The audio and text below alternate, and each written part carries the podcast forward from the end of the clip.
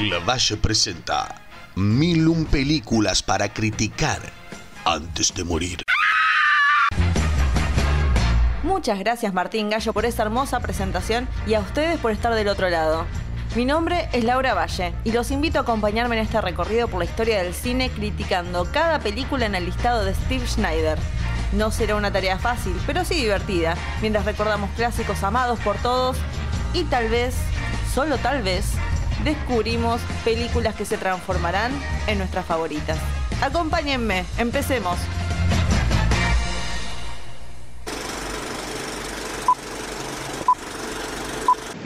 Much obliged.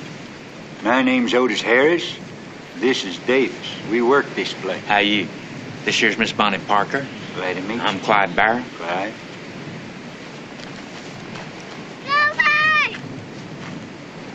We banks. La película que veremos hoy tiene un 88% en Rotten Tomatoes, con un crítico diciendo, un híbrido, una ambivalencia, una alteración de logros y colapsos. Tremendo. Una chica bella está aburrida y al cruzarse con un ladrón se engancha para acompañarlo a robar bancos. Se divertirán convirtiéndose en leyendas para luego tener una muerte memorable. Obviamente estoy hablando de Bonnie and Clyde del año 1967 dirigida por Arthur Penn con guion de David Newman, Robert Benton y Robert Town con las actuaciones de Warren Beatty, Faye Dunaway, Gene Hackman y Estelle Parsons entre muchos otros más. Creo que ya lo dije una vez, pero el público se renueva constantemente. Me encantaría ver estos clásicos sin saber tanto de ellos. Más que nada por el final de esta película. Me encantaría poder verla sin saber qué es lo que va a pasar al final. Porque un poco de la gracia de la película es ese gran final. Pero bueno, si ya lo sabes, como que mucho no te altera la vida. Imagino lo abrupto del momento y, y me vuelvo loca. Y aunque siempre vi esa escena, y sabía de esta película, tardé hasta este momento en verla. Primero y antes que nada, siempre a mí me gusta meter un poco de trivialidad y decir que me encantó, me encantó el look de Faye Dunaway en esta película, me encanta esa actitud de me chupa todo un huevo. Ya Faye Dunaway de sí, en sí, ella como actriz, me daba siempre esa idea de, de ser una mujer que le chupa todo un huevo y su personaje lo lleva perfectamente. Y aunque debo decir que me encantó todo eso, el encuentro con Clyde, cómo se conocen en sí, no me, parec- me pareció muy abrupto, como que pasa muy de repente y poco realista. Tal vez es así lo que pasó, porque vamos a decirlo si no les quedó claro, este está basado en una historia real. Obviamente basado en una historia real en Hollywood. Puede ser los nombres y ya está, y ahí termina y el resto es todo ficción. Pero bueno, Ahora, lo que sí me gustó es la charla que tienen cuando, bueno, ellos se, conocen, empiezan a caminar y después están como en una gasolinera charlando. Ay, eh, y en esa parte, cuando eh, Bonnie no confía que Clyde tiene un arma, cómo se la muestra, y digo así cómo se la muestra porque es muy, es muy fálico ese momento. No es sutil en su. en lo que quiere decir en ese momento. Pero me encanta la dinámica entre ellos y también la la química que tiene. Y el carisma de Warren Beatty también que hay que mencionarlo. Lo que más me gusta también, además, que es, que es algo que pasó en la, vida real, supuestamente, y es algo que abordan en la película, es la impotencia del personaje de, de Clyde. Que es algo como que te rompe un poco la idea, el estereotipo de el ladrón bien macho con un tipo que es impotente. Que, que le deja bastante claro a Bonnie desde un principio que, che, mira que, que no la puedo, no se me para, así nomás. Que en cierta medida hasta yo misma pensé, bueno, se la podrían haber jugado tal vez, o sea, puede ser que un personaje impotente existe, hay gente que es impotente, pero dije, ¿y si es homosexual? ¿Por qué no se la juegan un poco con el lado de la homosexualidad? Pero tal vez era demasiado, tal vez dijeron de más. Nos estamos yendo por las ramas en este tema. Pero igual me gustó la idea de romper un poco el estereotipo de, de ladrón macho con un personaje así como el de Clyde. Porque no solo aporta a él como personaje, sino también a la relación con Bonnie, con la frustración que tiene ella. Y después que tiene él también entre la situación. En varias veces ella como que acepta estar con él a pesar de esto, no le importa, pero vemos como de a poco esto la afecta personalmente estar con un tipo que, que ya ama, que siente una atracción y no puede pasar nada entre ellos. La película me resultó también muy entretenida, mucho más de lo que me imaginaba. Realmente se me pasó volando y me pareció una muy buena película de acción, se podría decir. Acción pero entretenida. Cuando agarran a un policía que los está haciendo y lo boludean, o cuando secuestran a una pareja y se hacen como amigos de ellos, esos son momentos que realmente lo del secuestro es muy gracioso. Para mí lo mejor igual es el personaje de Blanche, que es la mujer molesta de Buck. Buck es el hermano de Clyde, que a los 20 minutos, 25 minutos de película se los presentan como esta pareja que los va a ayudar, que van a ser como un grupete entre ellos. Y el personaje de Blanche es el más molesto de todos, es una mina histérica que todo el tiempo está molesta por algo, que tiene miedo por todo uno puede decir es como medio una caricatura o le están haciendo le están haciendo mala representación de la mujer, que es muy histérica, bla bla bla. Bueno, a mí para mí fue divertido ver a una persona que sería normal entre comillas en una situación de ladrones y decir, la puta madre, ¿dónde me estoy metiendo? Y todo lo que uno o sea, me parece bien que dentro de un grupo de gente cool o copada que le chupa todo un huevo, haya una persona que de repente está gritando todo el tiempo, diciendo, qué mal que la estoy pasando.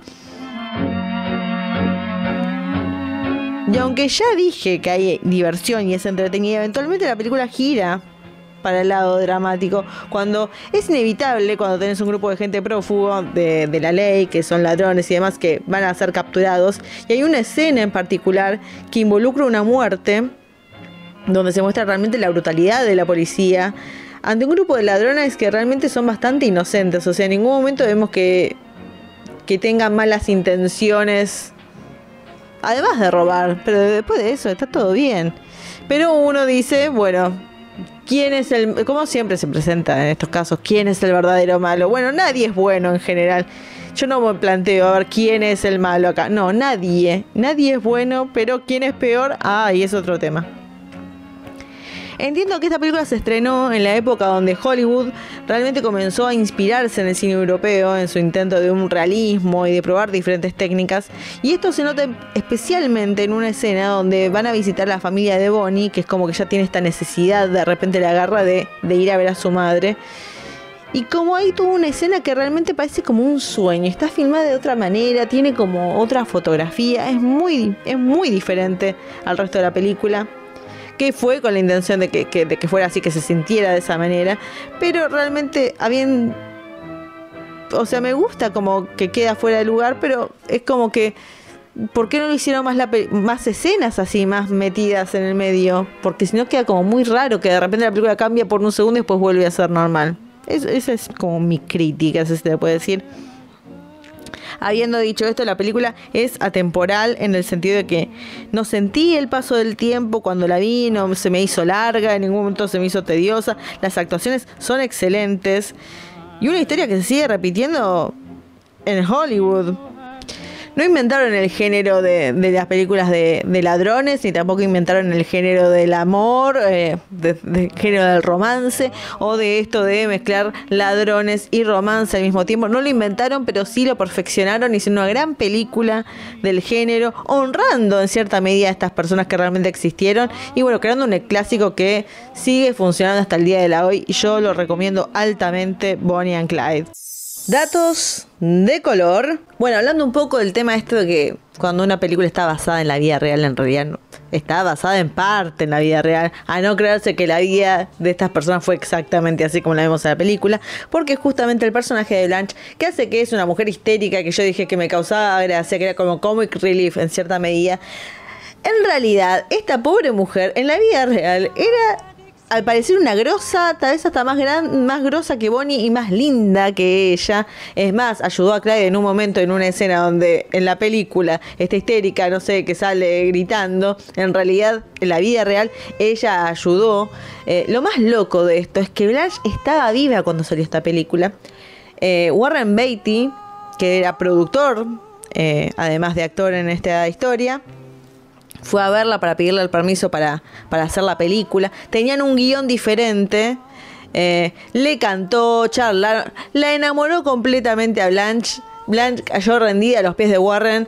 Después, eh, con el director, se cambió el guion, haciéndola a ella un personaje más histérico de lo que en realidad era. Y la pobre mujer, cuando fue con el marido, dijo: Vamos a ver la historia de mi vida en el cine quedó destrozada al verse como una como una loca cuando en realidad no lo era, así que respeto para la Blanche verdadera.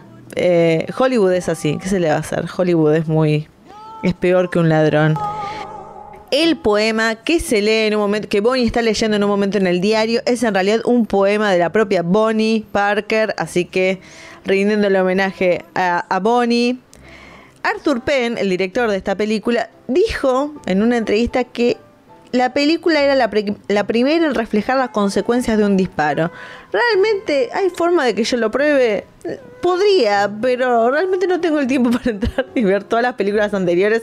Me llama mucho la atención que esta sea la primera película de mostrar las consecuencias de un disparo, pero bueno, tal vez el director estaba queriendo vender la película, o tal vez realmente era así. Nunca lo sabremos. Si alguien sabe, llámeme, por favor. Bueno, como mencioné, hay una escena muy particular donde Bonnie va a ver a la madre, que es como una especie de despedida. Una madre muy austera, muy en la suya. Eh, estaba en la suya porque cuando estaban filmando esa escena era una maestra que estaba mirando la situación de la filmación y dijeron, ¡eh, señora, señora maestra, venga acá a filmar esta escena con nosotros! Una mujer que estaba ahí al pedo y quedó en la historia del cine. Y por último, como mencionaba, en una época esta en la que Hollywood estaba muy inspirado en el cine europeo, a tal punto que Warren Beatty, que estaba fascinado con ese cine, quiso y le ofreció al señor Truffaut de dirigir la película, que casi lo, conseguía, pero estaba con otros temas, otras películas que quería hacer. Y después se eh, consultó al señor Godard, todo de la nueva ola francesa. Él tampoco pudo, pero bueno, se conformaron con Arthur Penn, que lo hizo bastante bien, bien por Arthur que se le dio.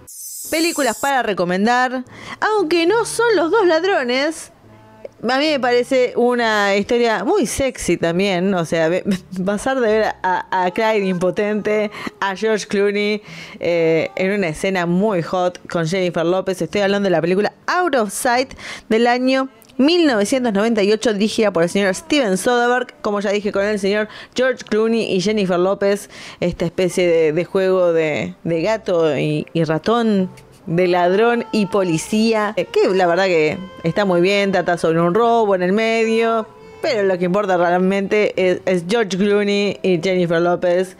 Eh, que serían como los Bonnie and Clyde de los 90. Vamos a decirle que sí, no importa, véanla, que está bien, hay robos de por medio, hay romance también, hay un poquito de todo para, para todos nosotros. Y así terminamos con la película número 91 del listado. Fuimos al área de la acción, del romance, un poco de todo para que se entretengan. Así que vayan a ver Bonnie and Clyde. Realmente una película que yo les recomiendo. La van a disfrutar, se van a divertir. Disfruten, pero vuelvan pronto porque nos quedan 910 películas para ver y criticar. Así que prepárense porque seguimos en este hermoso trayecto. Así que nos veremos. Será hasta la próxima película.